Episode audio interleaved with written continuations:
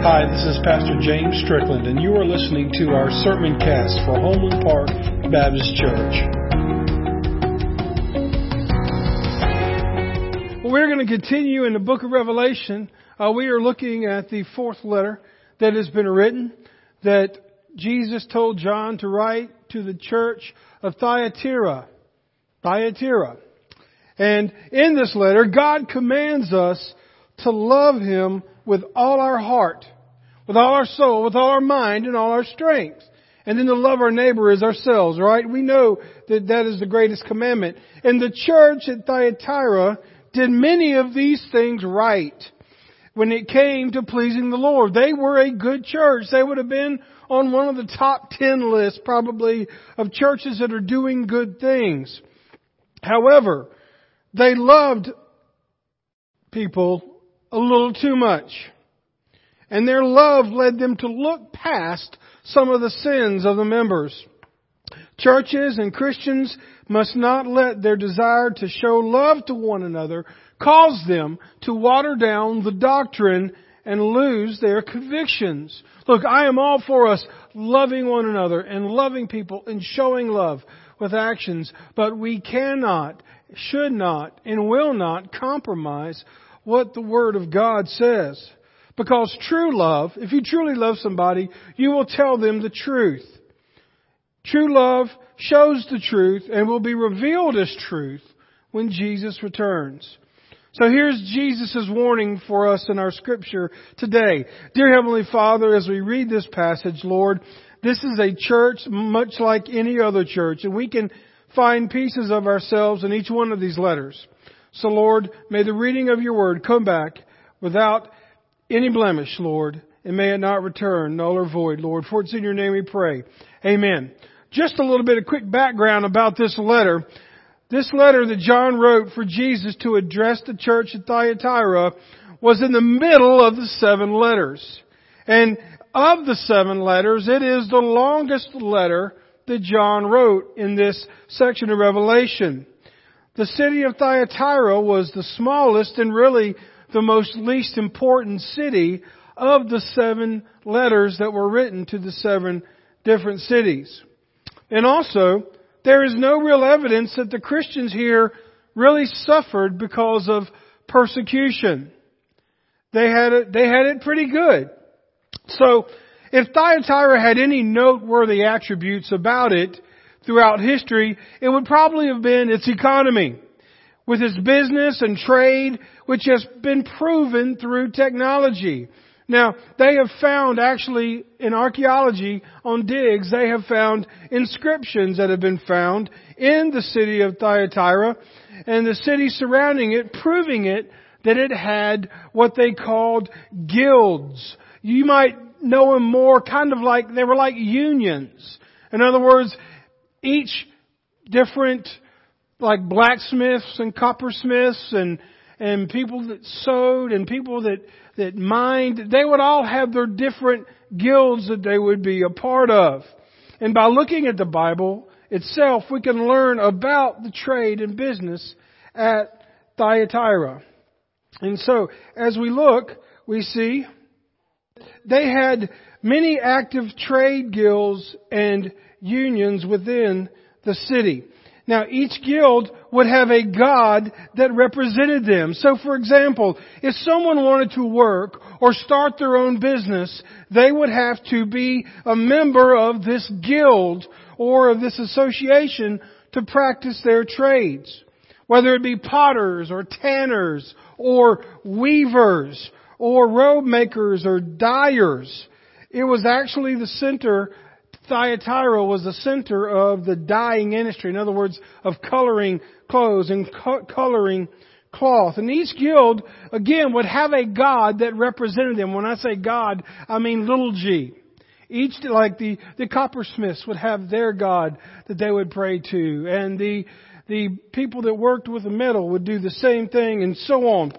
And so, the thing is, is those guilds would look to their god for authority for guidance and strength. And their meetings would be held at the temple of the God where they would have animal sacrifices and they would take the animal, the meat from the animal sacrifices, and they would eat that. So basically, that they had an unholy barbecue.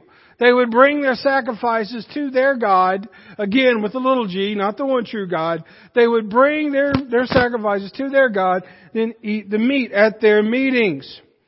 And then the thing is about Thyatira, there was immorality everywhere. Many of the gods they worshipped would be known for their sexual immorality, which gave license to those in the guild to practice sexual immorality in their meetings. So I want you to get the, the, the gist here. They would have their, their guild meetings or their, for lack of a better term, their union meetings. And when they got there, they would worship incorrectly. They would eat the meat that was set aside for sacrifice. And then they would bring in temple prostitutes yeah, temple prostitutes, they would bring them in, and when I say temple prostitute, I don't mean God's temple, I mean the temple of the God that they were worshiping. And so, they were having parties. I don't need to go into great detail about what went on. You got that, right? And so this was going on all over the city. And now, among the city, there were the Christians. There were the people of the church. And then they would be, have all of this stuff around them. And I'm to go ahead and tell you, some of them that went to church were probably part of those guilds. So if they didn't go to those worship services, and if they didn't partake in what was going on there, that could mean that they are ostracized. That could mean that they are put out. It could mean that they don't have a license to do the work that they do. So what happened was, was that soon and very soon, the pressure of all of these guilds and all of the immorality that was around, there were some in this church at Thyatira that began to partake in what everybody else was doing. Now I know this sounds like a big history lesson and you're like, go ahead preacher, get to the preaching. Well my friend, let me tell you what, is that if you look around our world today, we may not have guilds, but we do have immorality all around us. And there are some members of some churches that they look around and they say, well, everybody's doing it. I might as well do it myself. And so the thing is, is that the church was showing love to all of their people. That is not a bad thing. So what in the world would Jesus want to call them on? You see, pagans can raise their hands and sing as well as the most devout Christians. And the problem we have today is it's hard to tell the difference between somebody that goes to church on Sunday and lives like you know what during the week as opposed to somebody who just lives like you know what during the week.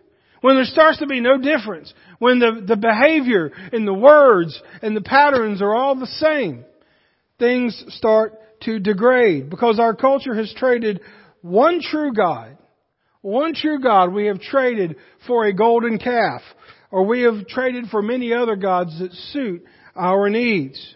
And we give them false authority that they do not have, and we give them unauthorized permission. So let's jump into the scripture. The first thing we see in verse 18 of chapter 2 is that Jesus reminds Thyatira of his authority. Of his authority. He says to them, write this letter to the angel of the church in Thyatira. Again, angel is a messenger. It was probably the pastor, some type of leader, some type of mouthpiece, somebody that was influential in the church at Thyatira. And he says, this message is from the Son of God, whose eyes are like flames of fire, and whose feet are like polished bronze silver, or like polished bronze, excuse me. And the thing is, is that what we see here, Jesus does not shy away from who he is. You can tell even as how he introduced himself. This introduction is not a random introduction. As a matter of fact, when it says, this is from the Son of God, eyes are like flaming fire, this was written to the church in the first letter. The Son of God is a name he used for himself. That means authority. And if you had the name Son of something, that means that you have some kind of attribute of your Father. For example, James and John were the disciples called the sons of thunder, which means that they were very bold, they were very boisterous, must have been just like their dad. And so, Son of God means that Jesus is claiming the attributes of His Father. And when He says, eyes are like flames of fire, I want you to understand that He is ready to redeem the church and to judge those who reject Him. Jesus is not coming back as a suffering servant, my friend. He is coming back as the King of Kings. And then when it says His feet are like polished bronze, means He is immovable. He is uh, indestructible and He is unchanging. And of all the metals that were around in that day through the refining process, bronze was one of the purest of metals. So we see all of these things giving attribute of what Jesus is like. So avoid the tendency today to soft sell Jesus to think that His work was completed for our own selfish desires. Jesus died for us so that we could live for Him, but He didn't necessarily die for us so we could be comfortable and do whatever we feel like we want to do. You see, the very scripture that you water down today, the very scripture that you look over and ignore today, will be the very same scriptures that you are judged by at the great white throne of judgment.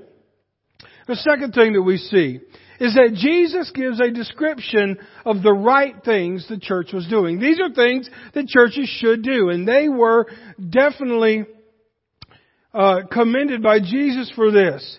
We see that what are the right things a church can do? Well, the first thing is works.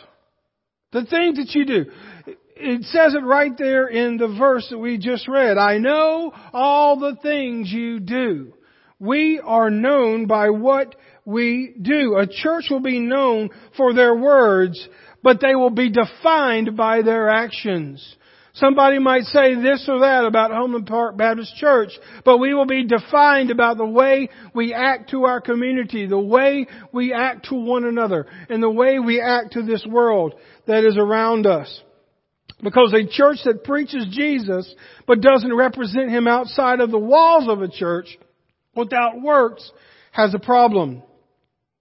Here's the thing, I want you to understand this. You are not defined by the name of the church. You are not defined by the name of the church. Look, we can get some t-shirts made, we can get some license plates made, and we can get some pins and stuff made and, and that'll be great. And I'm not, I mean, hopefully one day we can get some of that stuff because I think it's cool. But the thing is, is that we are not defined by the name of the church. We define the church by our actions. Big difference, isn't it? So we see works is one thing, demonstrated love. The church at Thyatira was, in fact, the only church that Jesus even told them was doing a good job of loving others. Because having love for others is paramount for every believer in a church, is it not? Because here's the thing though, love is not accepting someone's sin. Love is loving them enough to help them deal with it. I believe the technical term for someone who says they love someone but doesn't want to help them get better, I believe that's called an enabler. I think that's what the, the professionals call them. Is that, if, you know, you've seen it before, you've seen that, that unfortunately that family member or that friend or that person that they keep going back to the same family member because they know that family member will give them whatever they ask for. And they will keep going down the rabbit hole and getting worse and worse off because they are saying they're loving them, but they are giving them the very things that is causing them harm. We don't need to do that as a church. If we love people, we're going to tell them the truth. And then we'll see that Thyatira's love for others was their downfall. They had faith. Their deeds and love were motivated by Christ. They had service. They, they showed patience. So the church was heading in the right direction and moving in so many ways, but there was a rift that the church was about to experience a spiritual earthquake. So here it comes. I gave you all that background earlier to bring you to what we're reading right now. Allowing sin is no better than committing it. Allowing sin is no better than committing it. Revelation chapter 2 verses 20 and 21 says, but, and some translations say nevertheless. In other words, despite all of this stuff that I told you, he says, I have this complaint against you. You are permitting that woman, that Jezebel, who calls herself a prophet. Now some of you that have some age on you, you probably heard your parents or grandparents call somebody, oh that's just a Jezebel. Well, that's, some of you young people have no idea what that is. But maybe you'll learn in just a second. We're all about learning today, right? But it says, that Jezebel who calls herself a prophet to lead my servants astray. She teaches them to commit sexual sin and eat food offered to idols. That's what we said was happening earlier at those guild meetings when they were in the temple of the gods that they worshiped. And it says, verse 21, I gave her time to repent, but she does not want to turn from her immorality. Okay, this Jezebel that Jesus is talking about.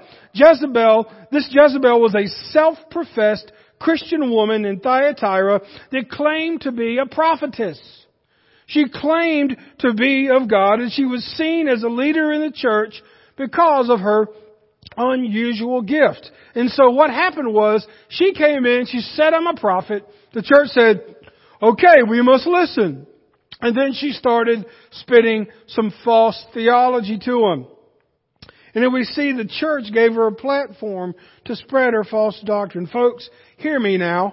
Be weary of people who self-profess their spiritual authority when their platform conflicts with God's Word. If someone says that they have been anointed by God and they're giving you a word from God and that God has given them a special vision, you need to make sure that it lines up with the rest of God's Word because there are plenty of people that have said that, that have led people, unfortunately, to sin and even their death. Matter of fact, Jesus warned us that that would happen. Matthew 24:11. He said, "And many false prophets will appear and will deceive many people." So here's the thing, the rest of the church either followed her or they ignored her without objecting to her presence. Folks, in order to expose this woman's true character, she was labeled as a Jezebel. Now, Jezebel was probably not her name. But Jezebel, if you go back and you read in 1 Kings, Jezebel was the name of the Canaanite wife of King Ahab that led the king to worship Baal, which was her false god. And so she said, Dear honey, my, my my husband, my king, I want to worship this false God and I want you to worship him and I want you to make everybody else worship him. That's what Jezebel was doing.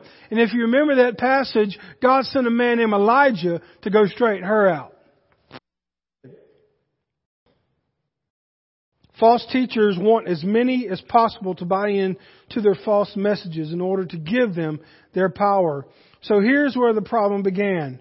As I said earlier, the church members were being invited to these parties. If they wanted to work, they had to be a part of these associations. The pressure to become just like them was too great, and now they had a prominent woman in their church that was seen as a leader that was telling them it was okay to partake in the sexual immorality. It was okay to partake in the sacrifices to the gods other than the one true God. So it wasn't everybody in the church.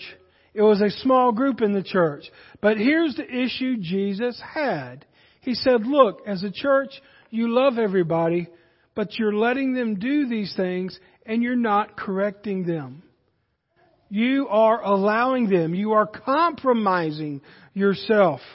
So see, God demands both love and sound doctrine. The church had love, but their doctrine, their convictions to scripture did not match.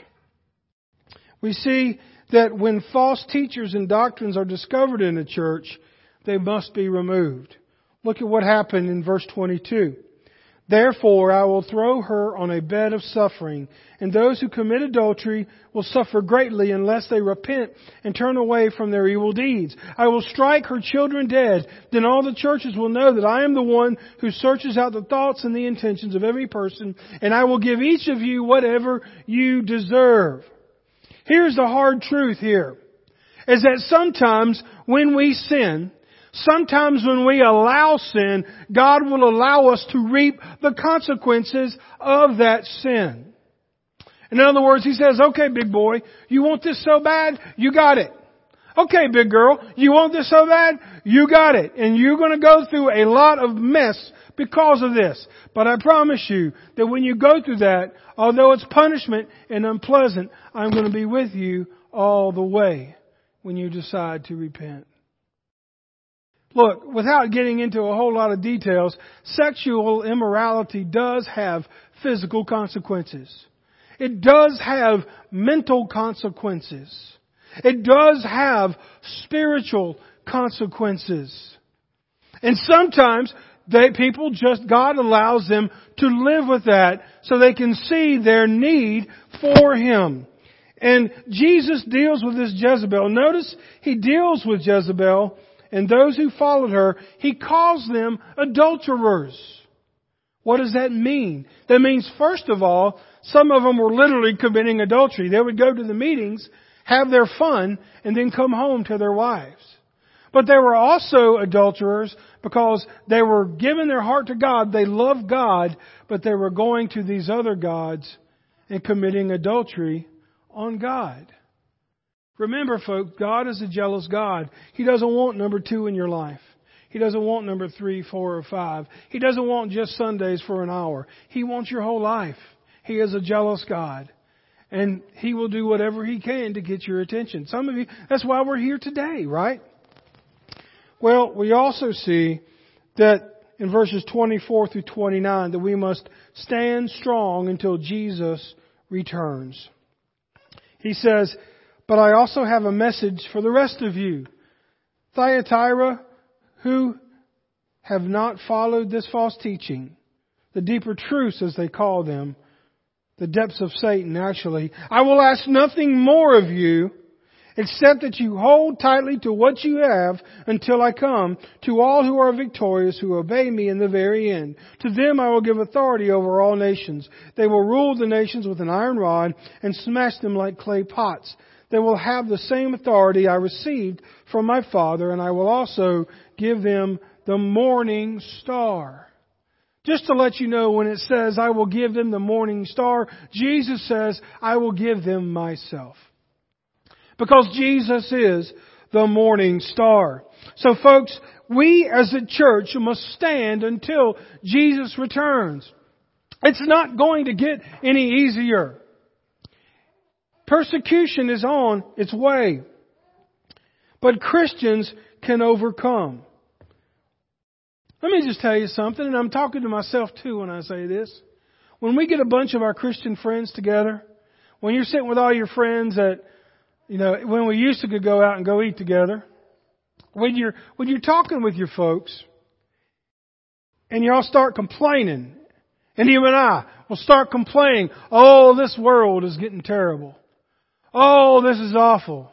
Did you hear on the news that this happened? Did you see that this happened? Did you see that so and so got elected? Did you see that so and so lost? I just don't know where God is in all of this. That is the worst thing as the church we can do. That would be like somebody, you know, a fireman pulling up to a, a house on fire and saying, Oh my goodness, what are we going to do? Or a police officer going, I don't know what to do. Or a rescuer, trying to rescue a swimmer. Well, I guess I need to jump in there. I don't know. When the church is sitting here, what are we going to do? Everything is so terrible. Look, I know things are terrible, but what we see here, that in the end, we win. That Jesus is in control, and we need to start talking like it. We need to start acting like it, and we need to start believing that if the Bible says it, that's what it means. Because the minute we start compromise in our lives, it will build over to our families. And it will build over to our churches. and it will build over to our communities and before you know it, we will be the next Thyatira. Those who stand for Jesus, he says, will overcome. Jesus promises that those who stand will share in his kingdom. And he also says, the greatest gift you will receive is me, the morning star. So as we conclude today, I would say that I would encourage you to take inventory of your life. I would encourage you to take inventory of your life. Are you leading others to sin by the way you talk? By the way you act? And the way you influence others? Is your love for others causing you to water down your faith and conviction? Or is the fact that you've allowed sin into your life is today the day you need to repent from it? Because I'm going to go ahead and tell you, you may give Satan a little foothold today, but that will be the foothold he uses to beat you down to a pulp if you don't repent of that. Stand strong, my friends and you will be rewarded. You can love others, but love them enough to stand for Jesus' truth. And true love does not compromise. Jesus' love compromised nothing for you, so you should compromise nothing for Him. Let's pray. Dear Heavenly Father, I thank you for our time together this morning. And Lord, what a great warning to us as a church and as Christians is to not let areas in our life slide. Not to let convictions, not, not let our love for others cause us to go weak on your word. Lord, you have given us your word for us to stand on it. We will be judged by it. It is useful for teaching, correcting, rebuking, and living. It is active, living and breathing, and sharper than any two-edged sword. May we affirm our faith in you today. May we drive ourselves to the scriptures and live according to them. And if there's anyone in here today that has been convicted by something that they need to repent from, something that they have allowed to come into their lives, may today be the day that they repent. Maybe day, today will be the day, if they've never received you, that they will come to know you. Maybe today will be the day that Homeland Park Baptist Church will be all that you want us to be, not allowing anything to go on that is opposed